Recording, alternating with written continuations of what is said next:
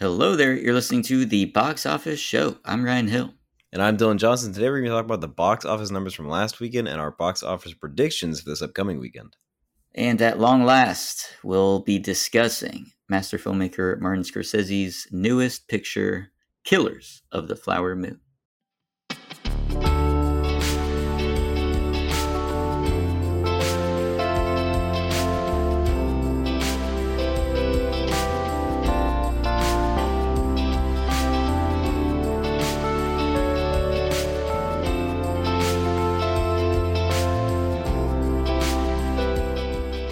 To start out with some news, we have tragic news.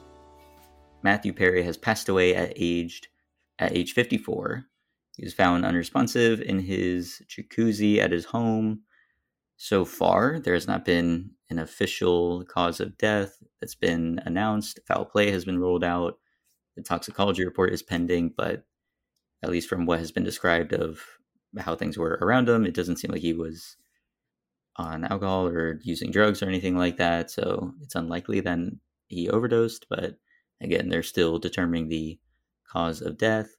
Matthew Perry, of course, one of the stars of Friends, as well as a few movies, Whole Nine Yards, Fools Rush In, 17 Again. He was one of, I think, two people that, along with Michael J. Fox, had ever had the number one show and a number one movie at the same time. Um, so an absolutely tragic loss for uh, one of the great actors in the industry, comedic actors. Um, but he also did a lot of work beyond the screen, dealing with uh, addiction recovery. He was an advocate for that. He spoke about his own struggles that he's had for much of his life. Uh, that was the topic of his recently released memoir. I think it was last year that it came out. Mm. Um, and so, yeah, he's definitely been outspoken about wanting his impact to not just be one of the people on Friends, but to also be uh, that he tried to share his story and help uh, many, many addicts along the way. So, yeah, absolutely tragic loss. Yeah, it's it's truly truly sad. I mean, it's just completely unexpected too. Just not not the thing that I thought would be happening last week, last Saturday. Mm, yeah, it was uh it was wild. You called me mm-hmm. and said, "Are you sitting down?" And I said, "No, should I be?" And then I'm glad that I did sit down because that's insane. You told me that uh, yeah. was dead, and I was like, "No way." I was talking yeah. with someone else before about like celebrity deaths and the ones that stick with you, ones like Kobe Bryant, stuff like that. This is mm-hmm. definitely a very memorable one because I don't know that I've been called before and had someone be like, "This person passed away." But uh, you were the when I found out you were the first person I thought of, and I was like, he needs to know. Like if he doesn't know already, someone needs to call him and, and break the news to him gently because I know how important Friends is to you, and I know that Matthew Perry was your favorite actor on that show. Absolutely, and so I yeah. knew I knew this was going to be a very impactful moment this year for you. Yeah, the Chan Chan Man was definitely yeah. my number one favorite of the Friends, and the show itself is definitely my comfort show. I think it's my favorite sitcom by far. It is a lovely, lovely show, and so I did this past week. I was watching a few episodes of Friends. Um, God, it's so good. It's so amazing, and he's so fantastic, which is he's why it's so yeah. so sad because yeah, he's immensely talented, very funny, very witty. Um, and unfortunately, just from like an accident that he had while working on the show, it was a jet ski accident, if I'm remembering correctly. Mm-hmm. And then, as part of the recovery, he's put on opioids, and we see this happen time and time again, where people just get hooked on that.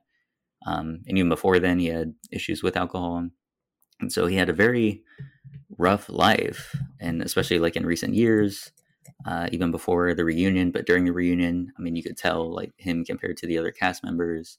Um, he just yeah it came off much more sorrowful and it was it, it was tough seeing him not be that spry fun self that uh, he was. I could always make anyone laugh and feel warm.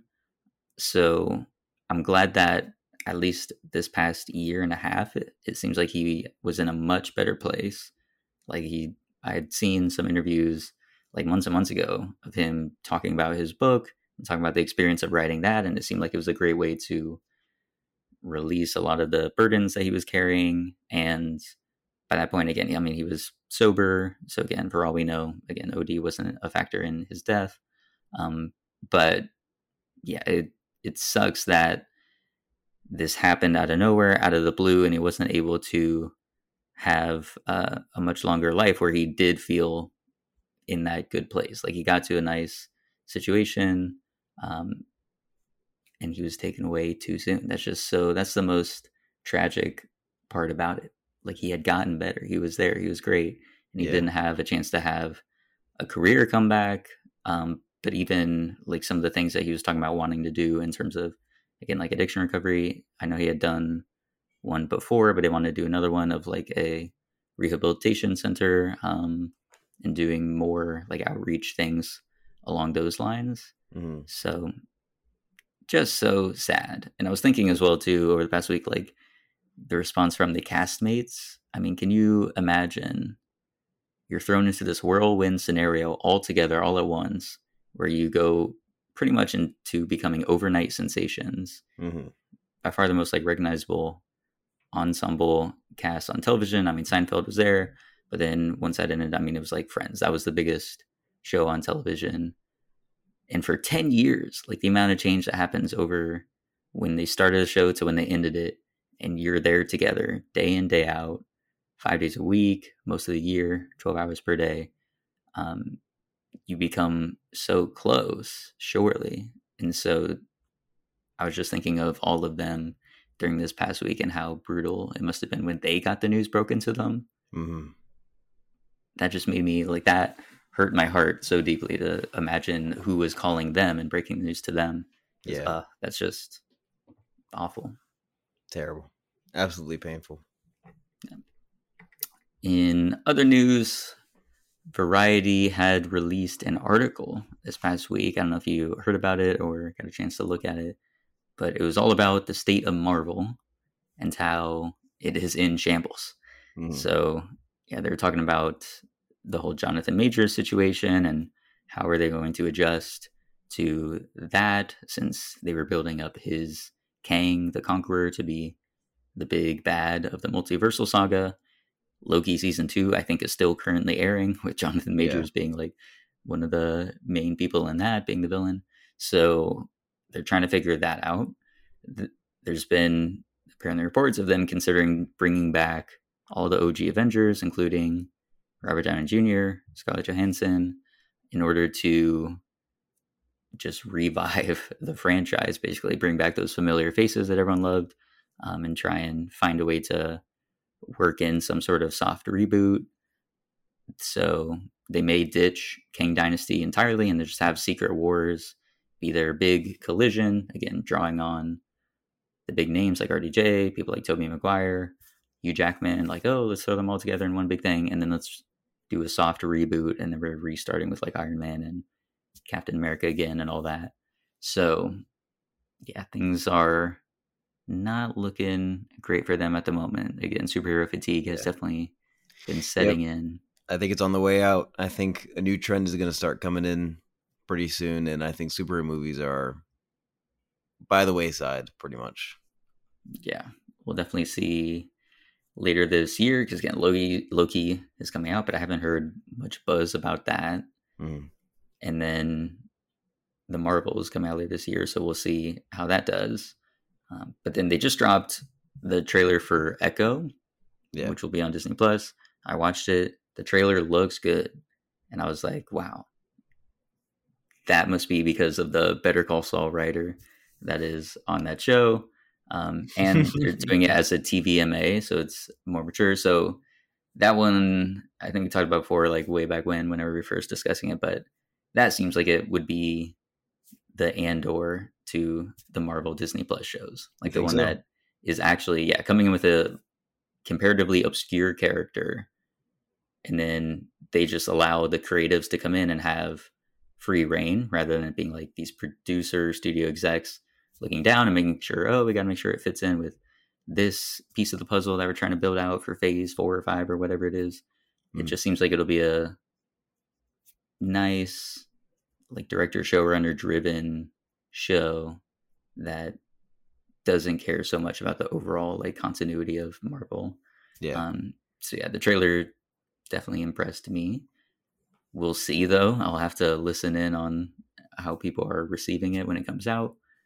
But yeah, if that if Marvel's that which is coming out in January um, continue to flop, I just I don't know what they're gonna do. Like Deadpool three might be the only, and then the Avengers films might be the only surefire hits that Marvel can rely on now, mm-hmm. which is crazy. Like imagine that saying that uh, back when Endgame happened, when it was so on top of the world, for it to fall down so rapidly, just wild.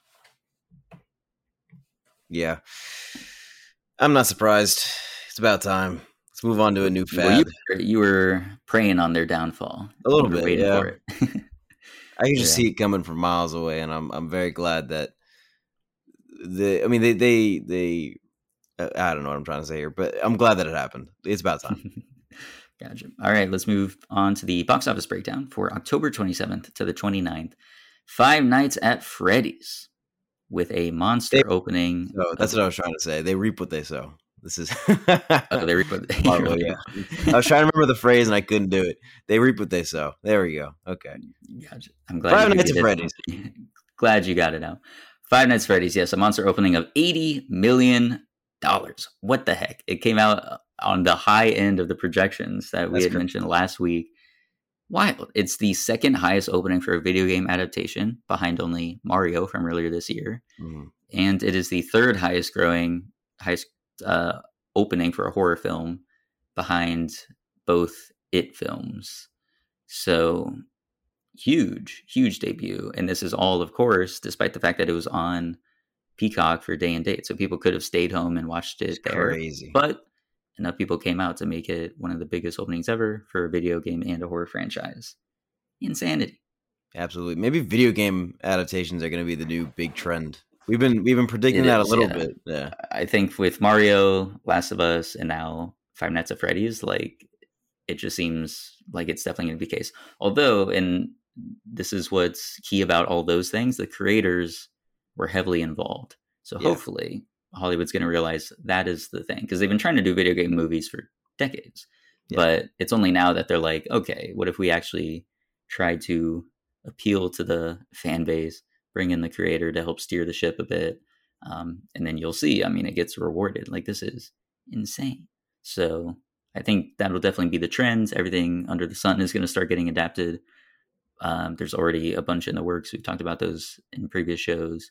So we'll just have to see how successful each of them are going to be is going to be a case by case basis, or will it be a true trend? The tide raises all ships, similar to how superhero movies were just all the rage in the 2010s. 2020s, maybe the year of the video game adaptations, or the decade rather. Yep, indeed. Coming in second place, Taylor Swift The Eras Tour, 15.4 million, still holding on strong. Mm-hmm. Beating out Killers of the Flower Moon with 9.3 million in its second weekend. After that was After Death with 5 million. Exorcist Believer 3.2 million. Paw Patrol the Mighty Movie 2.3 million. The Nightmare Before Christmas again, still killing it on this uh, awesome random re-release 2.1 million. Freelance 2 million. Saw X 1.7 million. And The Creator coming in right at the end with 1 million. It's good that uh, everything got at least over 1 million. Yeah, good for the holiday weekend. Yeah. Yeah. For next weekend, no big releases.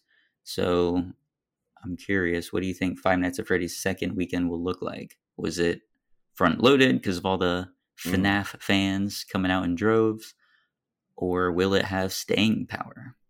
I think it's going to have a, a, very steep drop off like the Marvel movies. So I'm going to go with uh, 32 million. I think it's going to make less, or I think it's going to have more than 50% drop yeah, for sure. And I think yeah, probably over um, a sixty percent drop. I think it may yeah. drop below thirty million, just because again that whole like Peacock thing. I feel like the hardcore fans went out this weekend, but if you like hear about it, I feel like people would just be like, "Oh, I might check that out then," since it was like this random sensation. I'll check that out at home.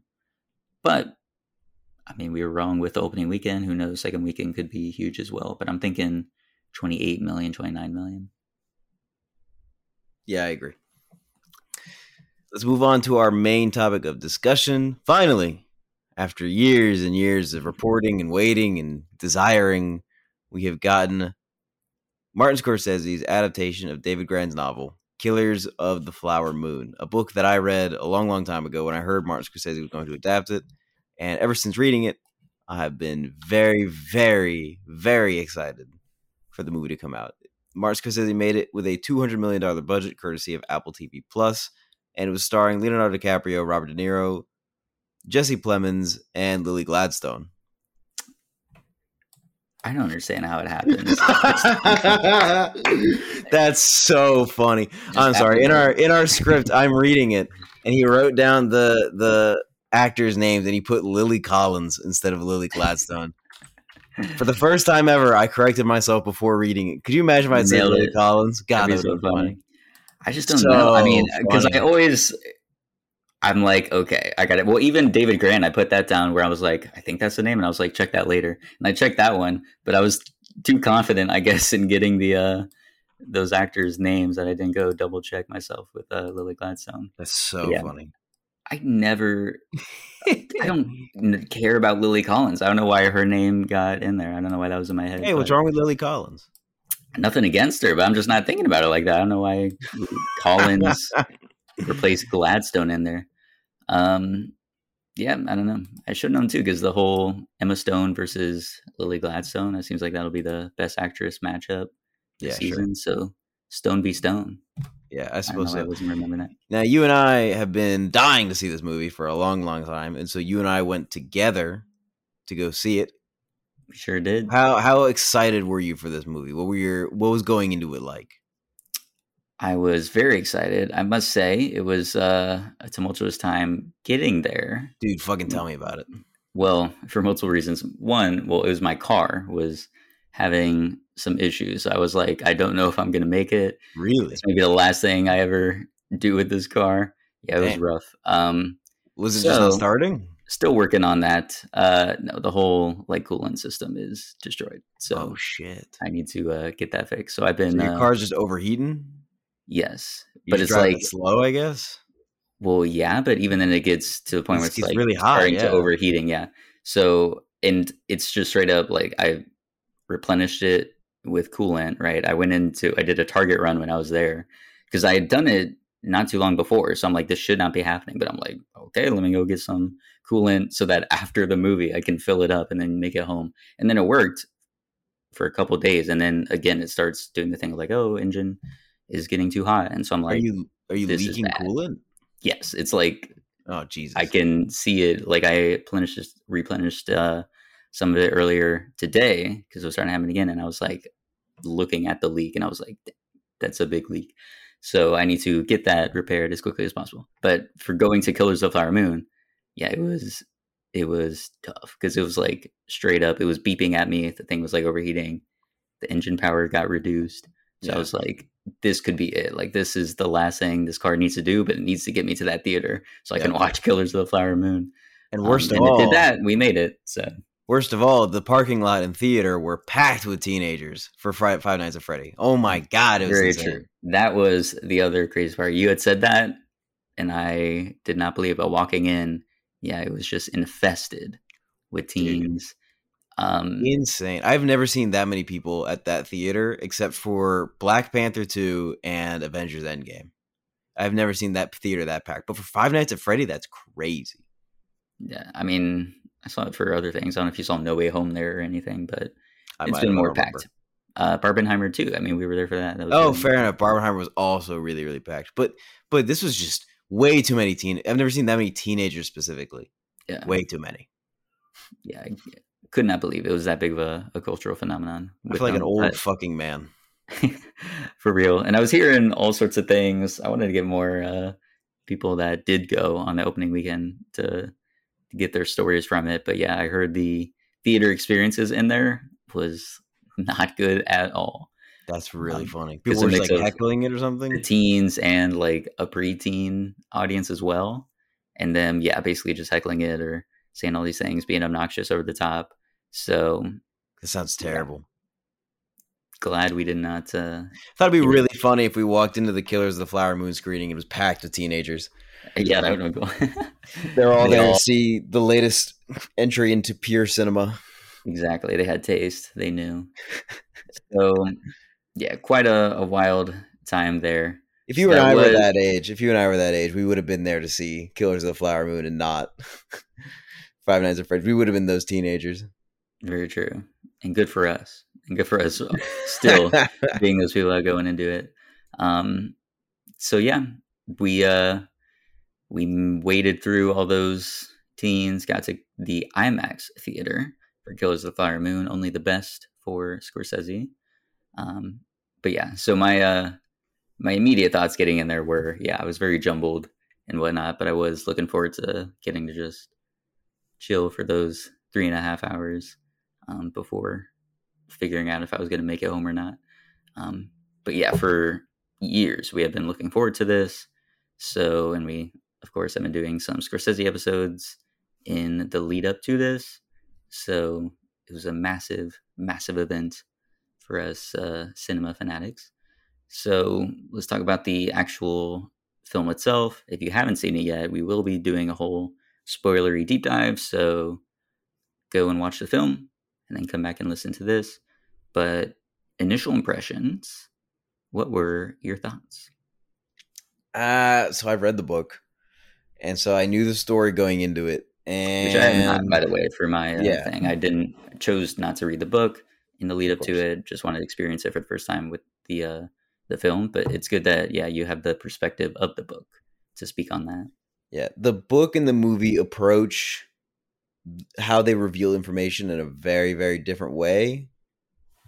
And the movie is very much chronological. It's it's one of the more chronological Scorsese movies you'll see. He's not particularly known for bouncing around, but seeing as how the book does bounce around like crazy in the timelines as David Grann is like uncovering information, it's it was surprising to me to see how straightforward Scorsese decided to make the movie, which makes sense considering the perspective he chose to go with, with who he was going to follow as the main characters.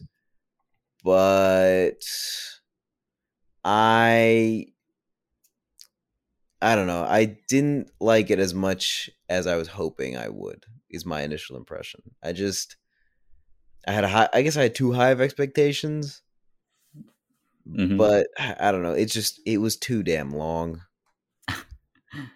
Way too damn long. Mhm. See, now you sound like an old man. You don't have the the stamina that we used to. If we were teens going in there, we would have been like, yes, perfect. Yeah, when I was a 15 year old, God, give me a four hour Scorsese movie. God, give it to me now, please. No, I just.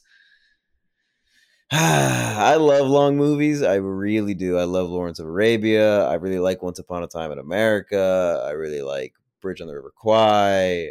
You know, I, I, I enjoy longer movies because you can when they're done really well. Like you could do a lot with three hours. Like you're given so much with that. Hmm And I don't feel like Scorsese in this movie in particular is using that time to his advantage to tell the story. I feel like there's a lot going on that doesn't need to be there.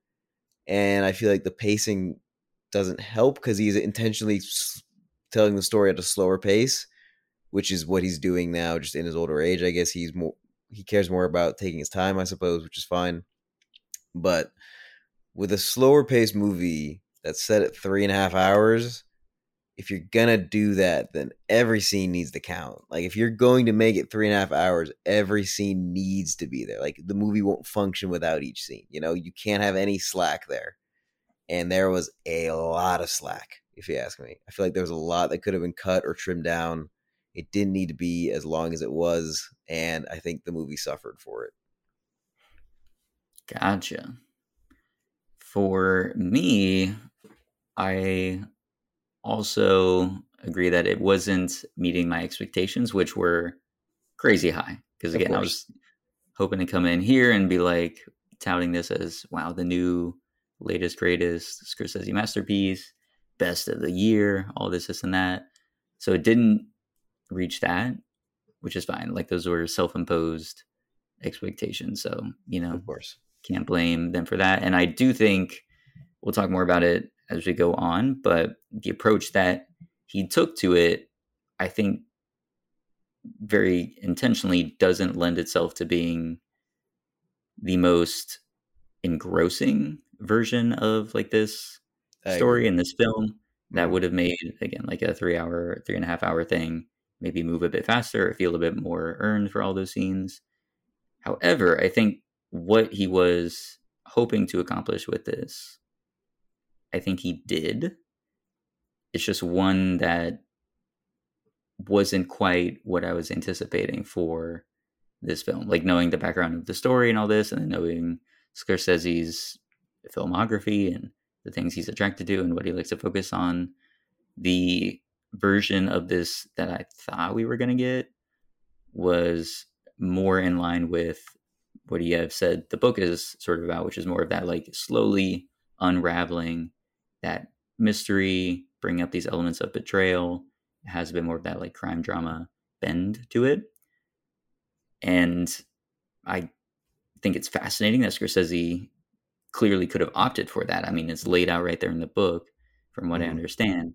Yeah. But he chose to change it up, and actually, I guess him and like Leo and all them chose to change it up because initially they were going to go at least with the Tom White character as Yep. the main character, uh, but they came in and they're like, "Oh, I think it might be more compelling if we switch the perspective to be Ernest Burkhart," and so they did rewrites on that. Leo and Jesse Plemons switch characters.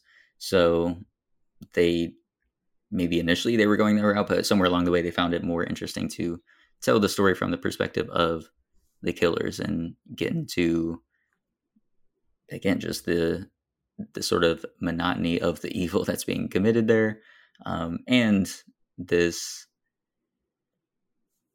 this sort of balance between not balance, but the nuance of Burkhart being in this relationship with Molly, but then also doing the worst possible things you could do to a person and to their people um, continuously. And it's like not meant to be surprising to us because we're seeing each step of this happen.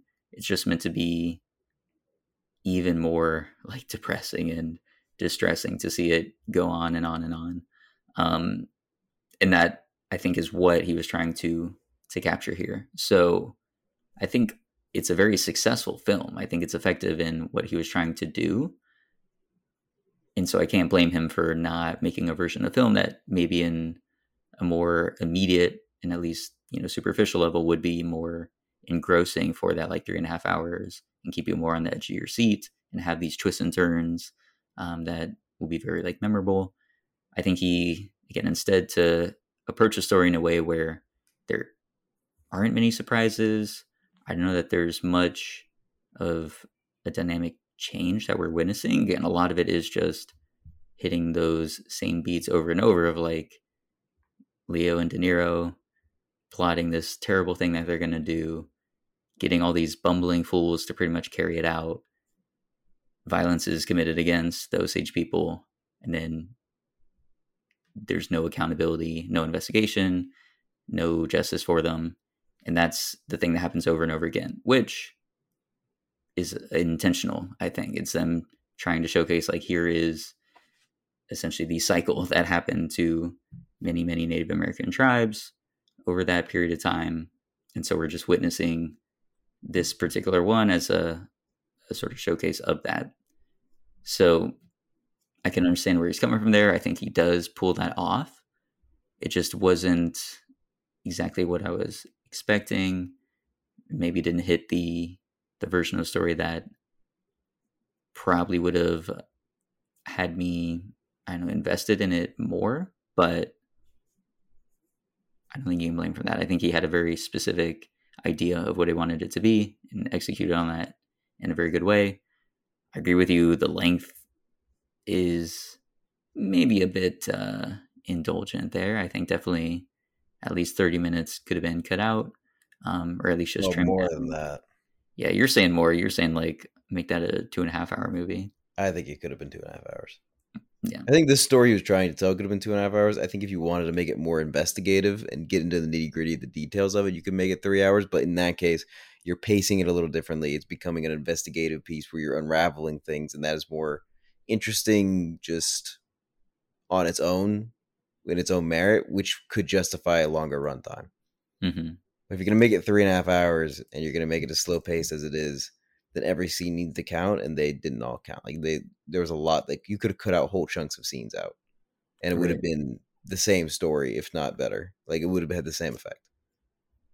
Gotcha. So we also should say as well. I mean, this is based off of one viewing of it.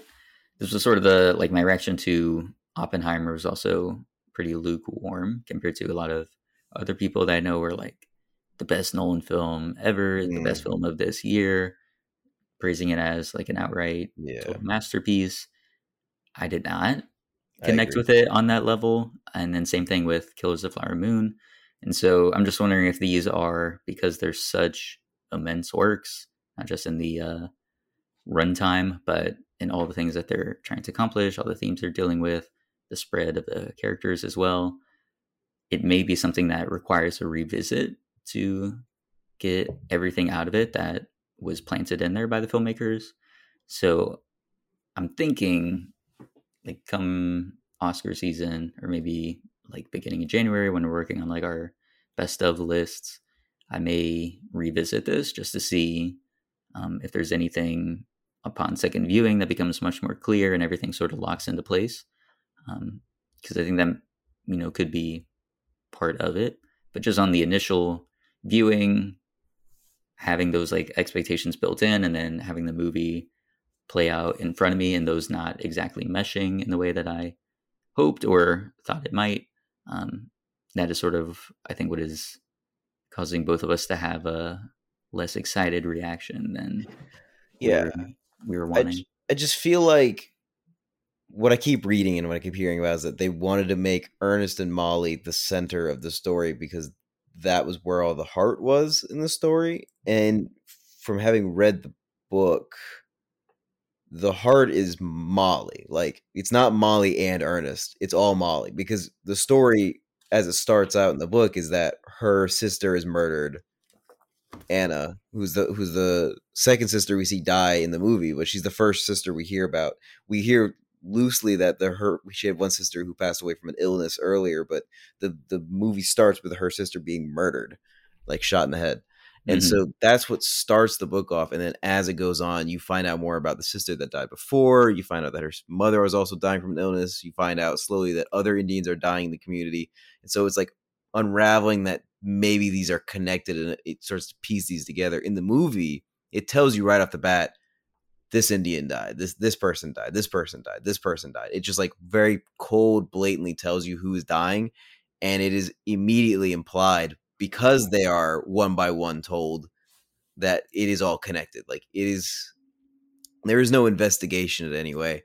And I understand why Scorsese did it that way. He was trying to make it the movie in this fashion where you can focus on the characters and not about the mystery. But the book finds a way to do both. I mean, granted, a book you have more time to spend on everything. So you have, you know, you have hundreds and hundreds of pages that you can write out full lists of who these people were, how they lived, as well as unveiling information as it goes on. But I feel like if you're gonna take three and a half hours, you could do both as well. If you're gonna take that time and tell a really, really long story, you could unravel it in a mystery setting that is compelling while also focusing putting the spotlight on Molly at least for the first hour and a half, 2 hours so that she is the centerpiece of the story and that her pain is sort of an analogy for the pain of that community as a as a whole.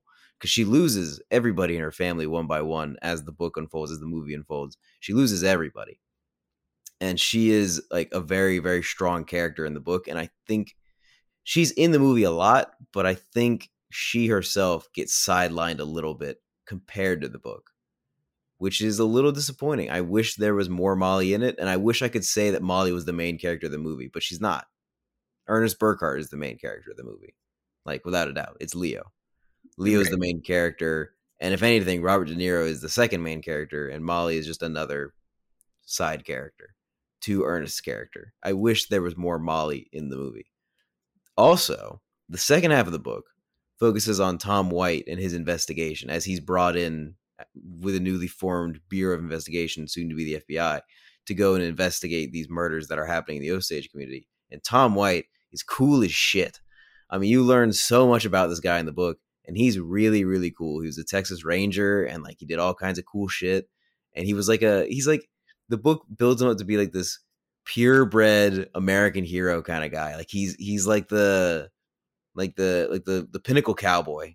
He's such a cool mm-hmm. character, and he's just not in the movie almost at all. He's in maybe ten scenes in total. Maybe has like twenty or thirty lines of dialogue. I mean, he's in the interrogation scene with Leo, which is a good scene. He has the scene where he's talking to his investigators, which is a good scene, but he's really not in it because it's it's Ernest Burkhart's movie. True. And I think that just makes it a weaker film because I don't. I couldn't find a lot of heart in the story of Ernest Burkhart being this character who cares so much about his wife and his family, but also seeks to betray them in order to earn those head rights and earn that oil money. I just can't see the heart in that story of the pain that he's feeling. And like you get the scene where Leo's in prison and he finds out his child has died and he, you know, has that outburst. And it's like a great piece of acting, but I can't feel the heart in that story like they want me to. And I think it's just hard to because because we know nothing about Ernest Burkhart. Like he was a, mm-hmm. a, person who we have facts on in reports and in trials, but we don't know, know who he was as a person. And from a writing perspective, that is already starting off on like a weak foot. That you have to write a three and a half hour movie about this character who we don't know what he was like as a person really that much at all. Like we have very little to go on here. Mm-hmm. And David Grann uncovers as much as he can in the book about who they were as people, but there's not a lot of written documentation about these people from the 1920s. There really isn't. So a lot of what's going on with the characters and the dialogue they have and their relationships, that is just, you know, pure imagination on the part of the writers and the actors. They're just putting it all together about what they might have been like. And I think that's a fault that the movie doesn't realize it's a fault because I mean, I just I can't find a solid through line with Leo's character here. I can't I can't piece it together 100% perfect. It just doesn't feel like one individual person that he's playing that is very solid. It doesn't feel like a solid character. Like it doesn't hold water for me. Mm-hmm. Yeah, which there not being much on the real life Ernest Burkhart probably was what they were like, okay, we have a blank slate, and so we can yeah create what we want out of this person mm-hmm. and he would have thought yeah. that create a much more compelling character which i think there is i mean you can see the the traces of what fascinates scorsese most about characters like he obviously picks these morally gray characters mm. that are very greedy do a lot of bad things usually in pursuit of money or power just some sort of thing that they need to grab onto um, at the expense of the people around them and whatnot. And then usually there's a lot of violence that goes hand in hand with that. Um, so it makes sense, like looking at his filmography, why he was attached to this version of the story. Yeah, and letting letting that play out is again like a wider sort of commentary on the the way that society continuously will produce these types of people that just yeah can do the most awful things. And then you also see these other parts where it's like okay maybe there is humanity in there. Like you had mentioned that you know him breaking down in the cell hearing about the daughter um, which again i think the acting was really great there. That was one of the few moments where i was like okay i can feel like there's something more yeah to this guy here and that was like a flash of humanity that I could grab onto mm-hmm. but the problem for me with ernest as the main character, and then you had mentioned they wanted to center like Ernest and Molly. The part that didn't work for me there was just I didn't feel the love, particularly I didn't right. see what Molly saw in him because we yeah. see like they name it in the dialogue of like her seeing him as a coyote, seeing as someone that's probably coming around for her head rights, um, and so would just be using her. She calls this out like a few times, and they do have one of the sisters be like, "Oh, he is uncle has money, so he's not coming after you for the money or anything like that." But it's like, I mean, y'all have seen this pattern of people that probably do already come from some bit of wealth, but yet they're still trying to grab more and grab more. Yeah. Um, so I was like, okay, maybe that's the explanation they were saying there. If she's like, oh yeah, he he does already have money, so maybe it is genuine. Um, but even in the conversation they have, like their first date, whenever they're doing dinner, he says like, "Oh, I just love money, and like I can't wait to get this, and oh, I don't want to work a day. I just want to be able to like sit back and relax with a bunch of money." Um, and I think it, that's the conversation too, where she says like, "Oh, coyote." So if you, which is good. Like I remember, like Barry Sandler would talk about this a lot. Of if you have a character that is unable to see so clearly what the audience can see and the what the other character portrays it's just like somebody who's a slimy bad guy and you have them mm. get tricked by that and there's not a good enough reason for them to be tricked by that will lose a connection with that character because it just doesn't compute it doesn't feel like yeah it it works and so on one hand it's like that just doesn't make sense. On the other hand, it's possibly you're losing respect for that character because you're like, how could you have fallen for that? They went out of their way to showcase Molly as someone that can clock these people that are just trying to use her, right? But then she still falls for Ernest. But I didn't feel like they had enough of like him being this charismatic character or at least mm-hmm. this like lovable oaf character that she would fall for him in spite of the fact that she probably knows deep down she he might be coming to her initially to get that money. So that was the the real hurdle for their relationship is I just didn't yeah. see what Molly saw in Ernest to where she would go against her very strong instincts of this guy's probably come after me for my money first and foremost. So yeah, that was just a tough tough yeah. thing there. I couldn't buy into that. Um, I have a I have a problem with with understanding Ernest's like motivations because they're trying to convince me that he cares about money a lot and wants Molly's money and her family's money and he's willing to do the most horrible and despicable things to do it. But at the same time he still cares about Molly and cares about their kids and cares about the family that they have. Mm-hmm. And I feel like the lengths of despicability that he goes to in the movie combined with the like only very few scenes of remorse that he has i feel like it doesn't stick the landing for like am i supposed to sympathize with him or empathize at least a little bit of like oh you're in this terrible situation and obviously you're you're a greedy bastard and you want this money and you're horrible but like you do care I don't I can't I can't do both. Like I can't understand why he would care. Like it doesn't make sense to me. Right. I think you know that for me that didn't uh, come up as an issue too much just because it's all, also like yeah that the contradiction inherently of like doing those awful things but then still like going to bed every night with this person saying you love them and then you're like plotting the bombing of her sister. Like, there's not enough scenes of like him being conflicted. Like he says he's conflicted, but he goes and he does it, these things without any hesitation. Like he will right. immediately go and grab somebody, and be like, "Go find this person, kill them, go plant the bomb, blow up the house." Like he, there's no hesitation whatsoever. When he goes to drug her with like the stuff, there is a little bit of him that there's the one scene that I thought was good where he like takes a little bit and drinks it himself to like yeah I thought that was a really keep scene. her from taking some. I thought that worked, but there was like it's like the only one. There needs to be more of that because you have been drugging her the entire time this movie's been going on. Like right. you've been drugging her and killing her family, and this is the first time you're hesitating, the only time you're hesitating. There's got to be more of that.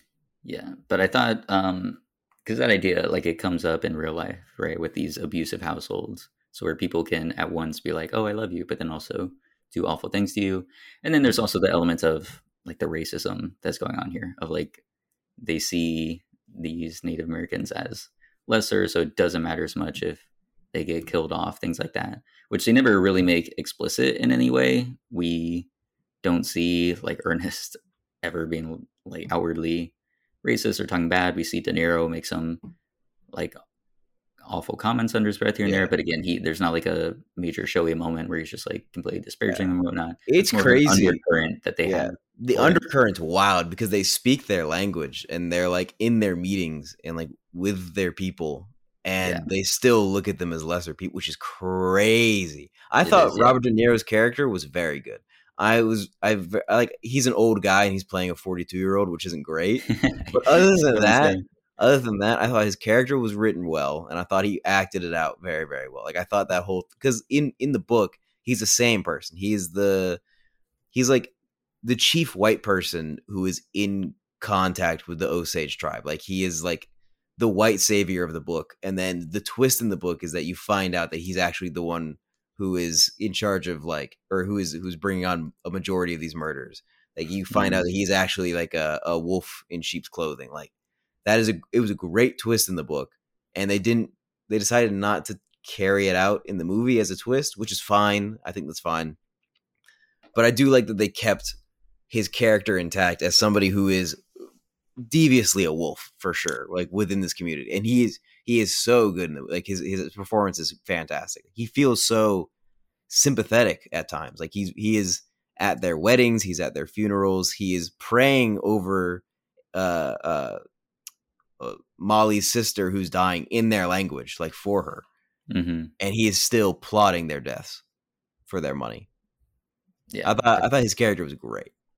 Yeah, I thought it was a great execution of a very sinister character that would leverage his own uh, closeness with that community. Like again, he had mentioned as well, he was like helping them uh, as he got it, like progress into the uh, 20th century. Um, but yeah, he would like do all these things. Like we see the he opens up a dance studio or whatnot.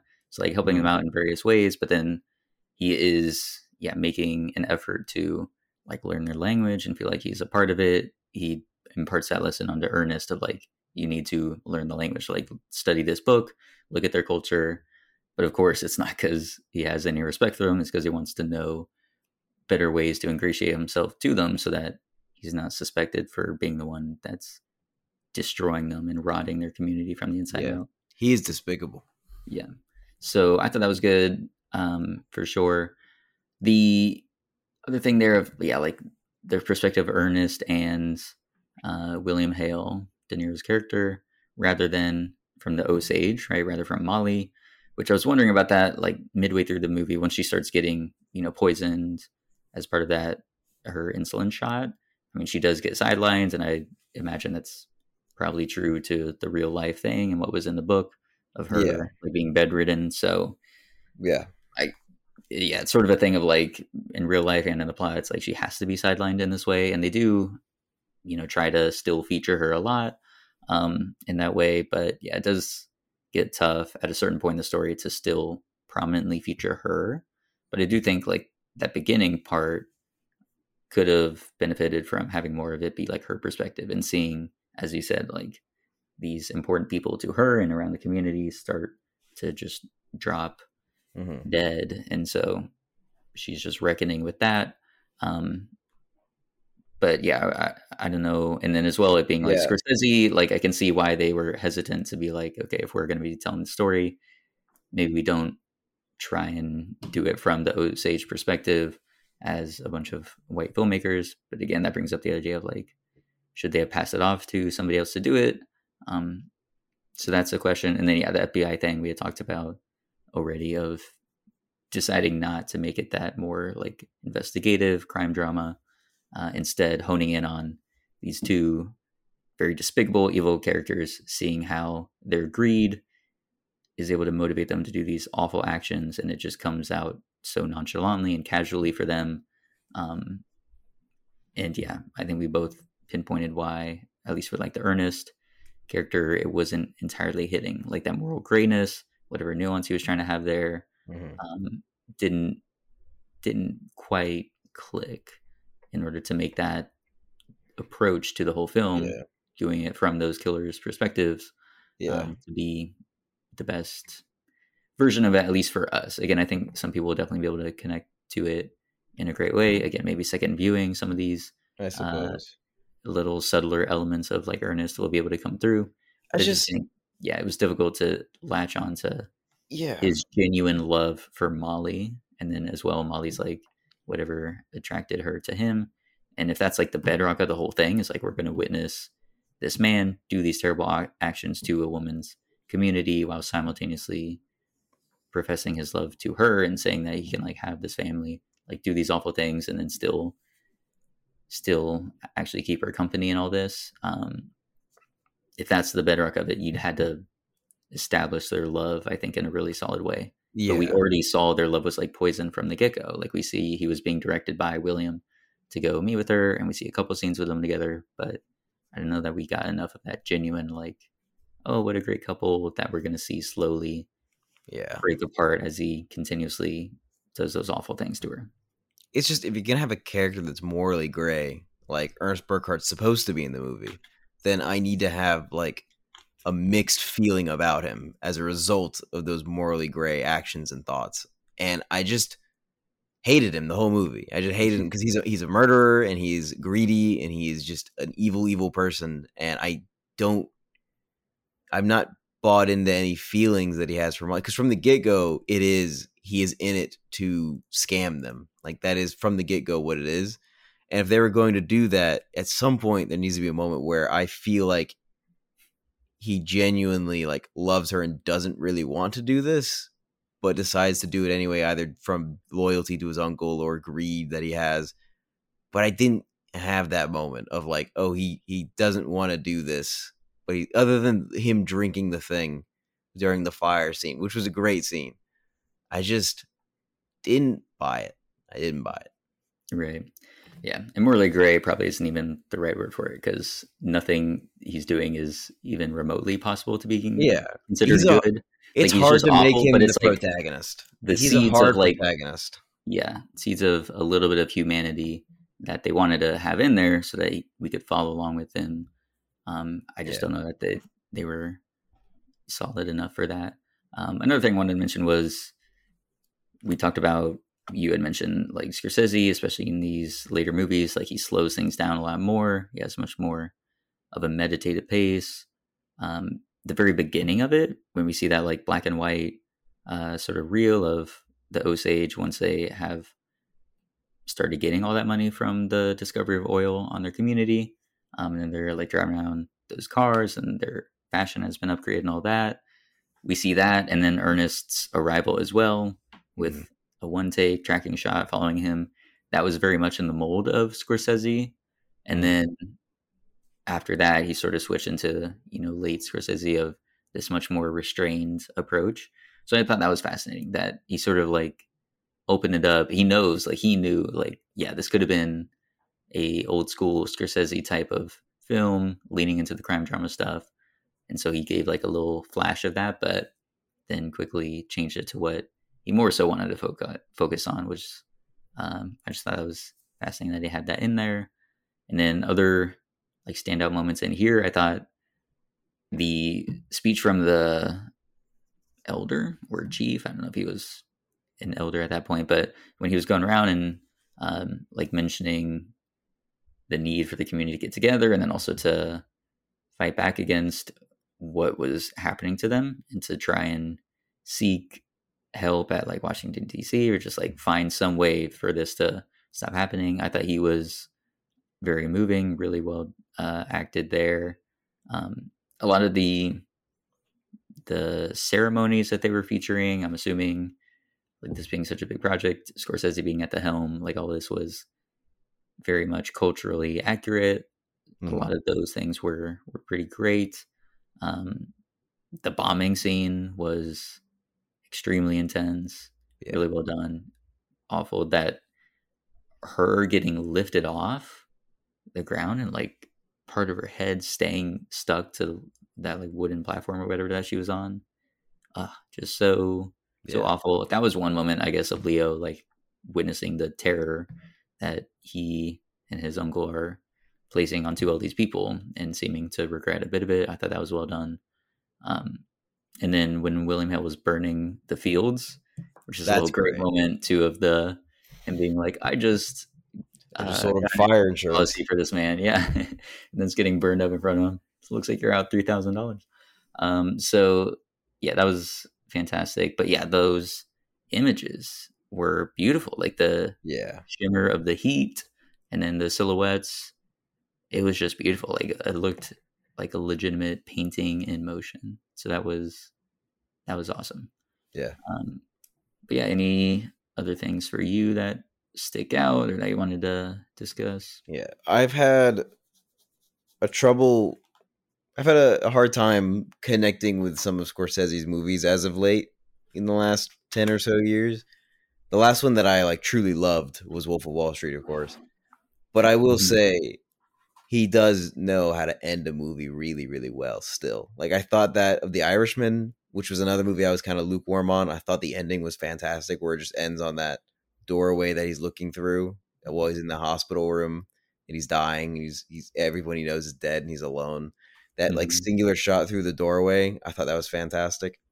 And I thought the end here with the little radio show as a as the wrap up instead of having just text over it, they do like the it's like a 60s kind of thing you're doing the radio show it's a live thing they're doing all the noises and stuff and they're recounting all the people and then people doing the voices and stuff i thought Mhm. that was really clever and i really liked it and i liked scorsese's cameo like the little meta thing he did of stepping out and giving that commentary about molly and her family and what happened to her And Mhm. because she is the heart of the story i really really like that and then the end with the the drum circle is just fantastic so like i think he can really end a movie really really well it's just getting there that i have issues Gotcha.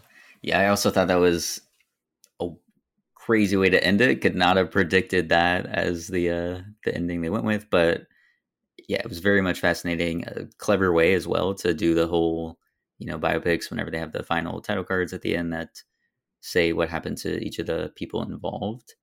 This was their method of doing that, but then simultaneously it's also commenting on the way that certain tragedies such as this can be commodified basically turned into entertainment yeah the whole like true crime industry very much Mhm. is about this um and it's not to say this is like something that was purely made as a way to make money like i think the book itself and i'm sure like Scorsese and all the people that were attached to this they saw it as a very important story to tell important Yeah. to shine a light on this thing that again was like swept under the rug for so long um, as a larger commentary on again all the horrible things that have happened to Native American communities uh, in the past 200 years when you know it was America expanding. So I think I think it was a great way to touch on that and acknowledge like yes, like we're a bunch of like white filmmakers predominantly coming in behind the scenes to make this film, um, but there was I think a passion, I think a legitimate interest in making sure that the parties involved, like all the Osage community, I know they brought in a lot of advisors, a lot of people to make sure that things were being accurate culturally, historically, um, and that they were being represented in a way that they would find proper and meaningful. So I thought it was just a fascinating way to include that, include that idea of like making something an entertainment spectacle um, when it's built off of like all these horrible tragedies. But then Scorsese being the one to like deliver that final bit about Molly, which I think does help showcase like, yeah, Ernest may have been the main character and the entry point that he had for it, but I think understands like this is mainly about like the tragedy of Molly of like losing all of her family, the person that she was married to being the culprit for all of that, and then having to go on with the rest of her life. And we just get that like little moment of oh, she remarried, and then in her obituary, nothing was mentioned of the these murders. Just a very tragic life, and for her to like go on after all that, um, just the strength that she would have to have to do that. So I think Scorsese wanted to give a nice spotlight to that at the end of the day, and so him being the one to do that himself, his own voice, his own face, being the one to read that out. I thought that was a very fascinating touch that he had there. Yeah, I agree. Anything else you want to touch on?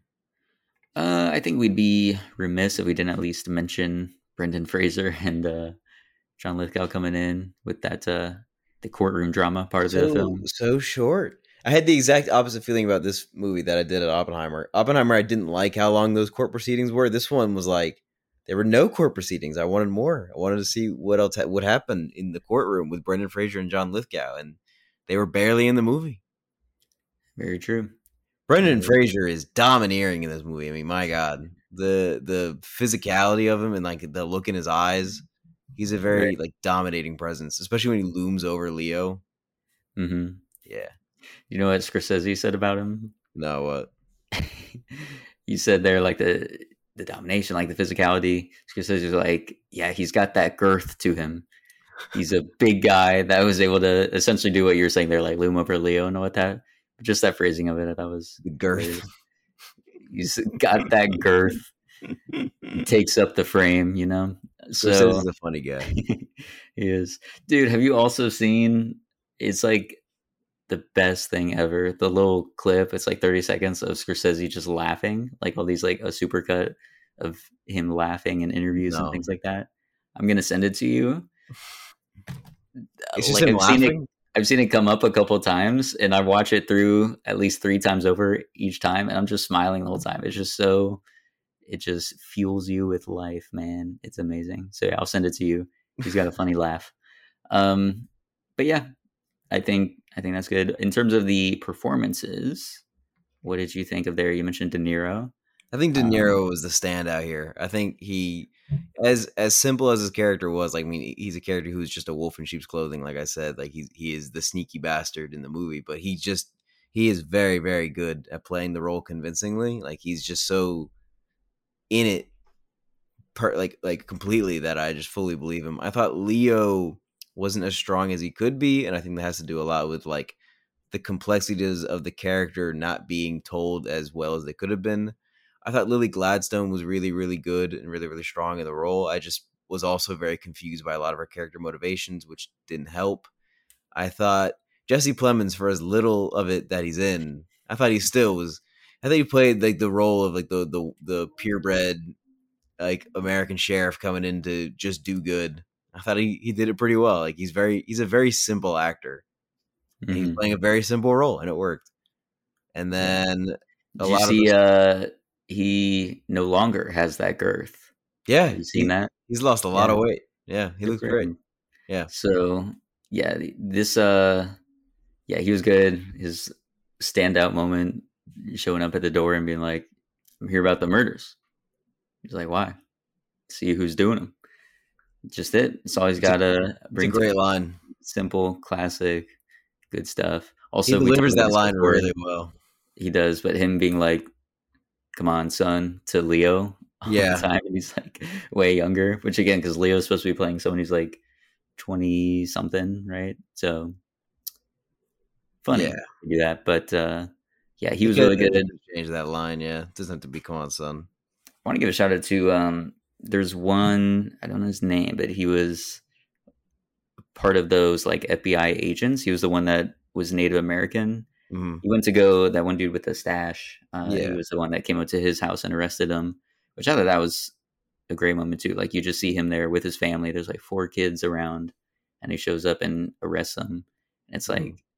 yeah, because this dude went out, committed a murder on behalf of these other guys, um, and just threw his life away. And it's like he wasn't good at it. He's not like an assassin, but he went to do it He's just, he's just an idiot. Yeah, get some of that money. But it's like such a fool, such an idiot. Same What a thing with wild, the, um, what a wild sequence of him like turning into a narrator where he's just narrating him hanging out with this guy a bunch, and then Oh, the yeah. last time they hang out, he's like, "I guess I'll just do it," and then just kills him. terrible. Yeah, it's like how do you even?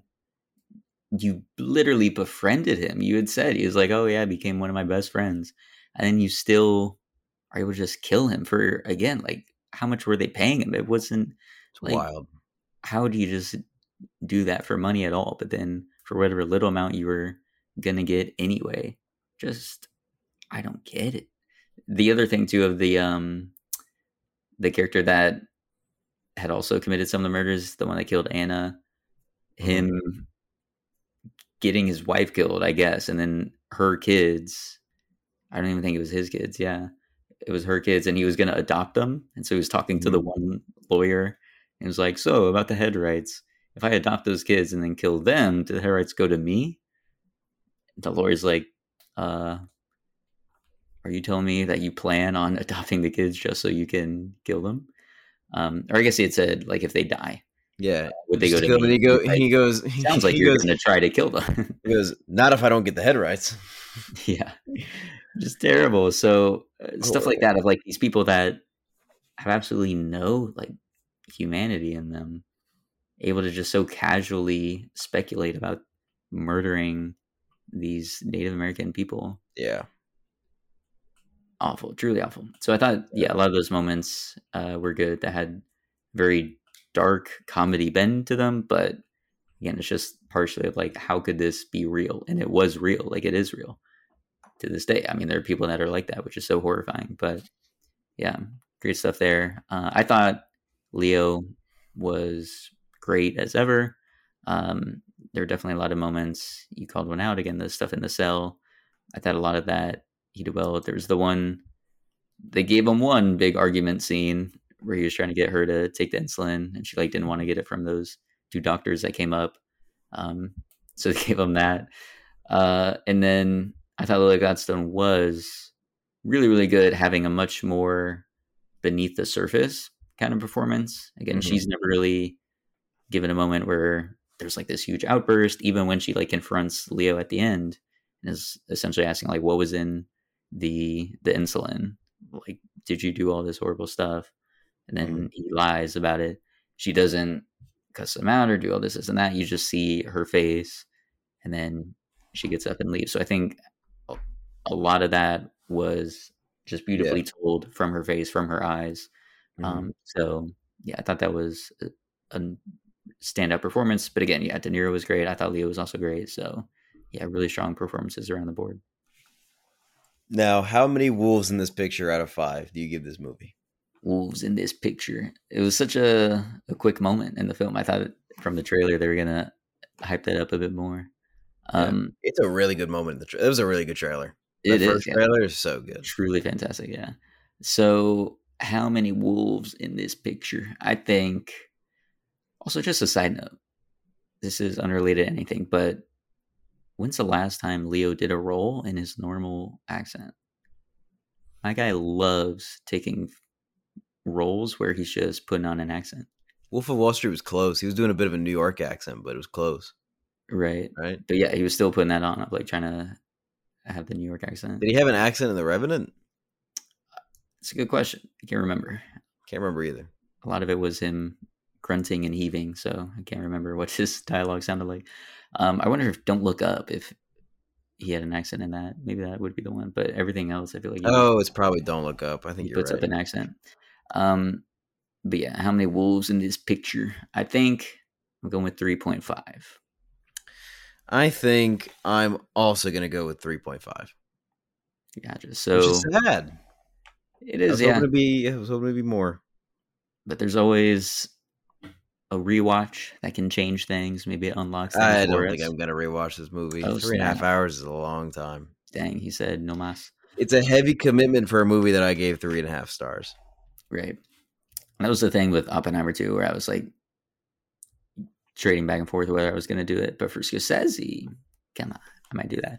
Um, yeah, but yeah, fascinating that our too analysis on them. I think neither of us went below a four, and Mhm. then this new one. It I think below on Silence you went below four, didn't No, you? No, I said four. One of them went below. Oh, I think on uh Age of Innocence, didn't I give it a three and a half? Oh yeah, actually that's true. I think we both did. so Age of Innocence, yeah, would be the the other one that we gave three point five two. Although again, I think that has so much good quality in it. Like there's a lot of merits to it. Yeah. Um, His filmmaking just- is always excellent. Always Yeah, excellent. The only problems I ever have with his movies is the storytelling itself. But his filmmaking choices are always have has always been and always will be on point. He knows how to tell a story. It's just the story he's telling sometimes is told like the the the script is not always tight. But right. yeah, but the the way he tells the story with the filmmaking techniques that he has is always incredible. for sure. Great way to put it. Well, all right. There we go. Killers of the Flower Moon, the latest Scorsese picture. There we go. We finally were able to watch Finally. it and discuss it. Thank God. That is all the time we have. If you'd like to give your thoughts on the show, you can email us at the box office show pod at gmail.com. Our main title theme for the show is Sundown by Joseph McDade. If you like the show, please give us five stars on whatever podcast app you're listening to, and be sure to tune in next week.